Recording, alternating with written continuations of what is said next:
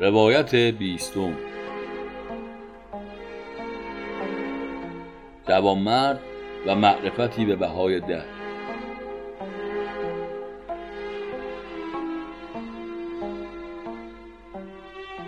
از جوانمرد پرسیدند خدا را چگونه بشناسید؟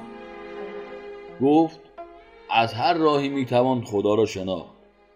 اما هر شناختی را پیامدی است. شما تاب کدام پیامد را دارید؟ اگر خدا را با خرد بشناسی علمی با تو خواهد بود. اگر خدا را به ایمان بشناسی آسایشی با تو خواهد بود.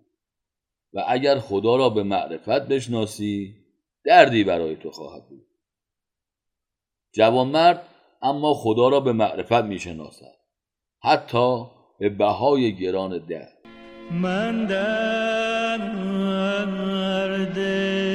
تو را از دست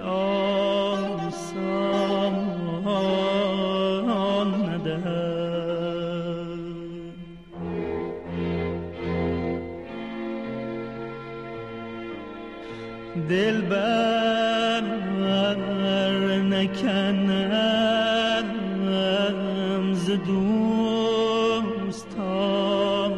جان ندهم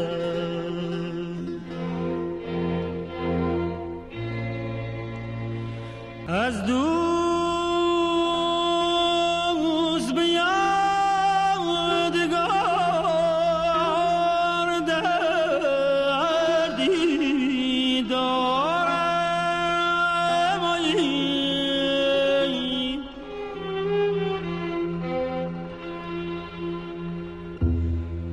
کان درد به صد